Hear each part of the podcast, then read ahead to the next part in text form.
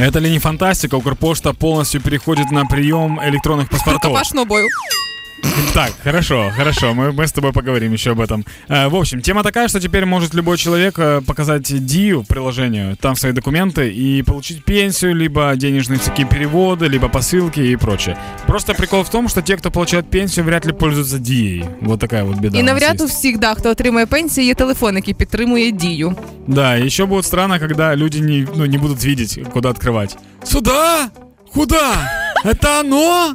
Вот это вот все будет. Давайте, давайте ще більше новин про дію, ці всі примочки модні, сучасні, щоб мене батьки остаточно е- дістали дзвінками з питанням, а куди нажимати? Тому що я мамі ледь пояснила, що Фейсбук це платна історія, щоб вона не сиділа там. Ну інстаграм вона потихеньку освоїла. А із е, соцмереж месенджерів на маю на увазі, е- тільки папа користується вайбером, бо подвійної дози листівок я не переживу, звісно. Так, ну, по, походу, что все переходят в Украине уже на электронные паспорта, и получается, что победит именно то предприятие, у которого больше розеток.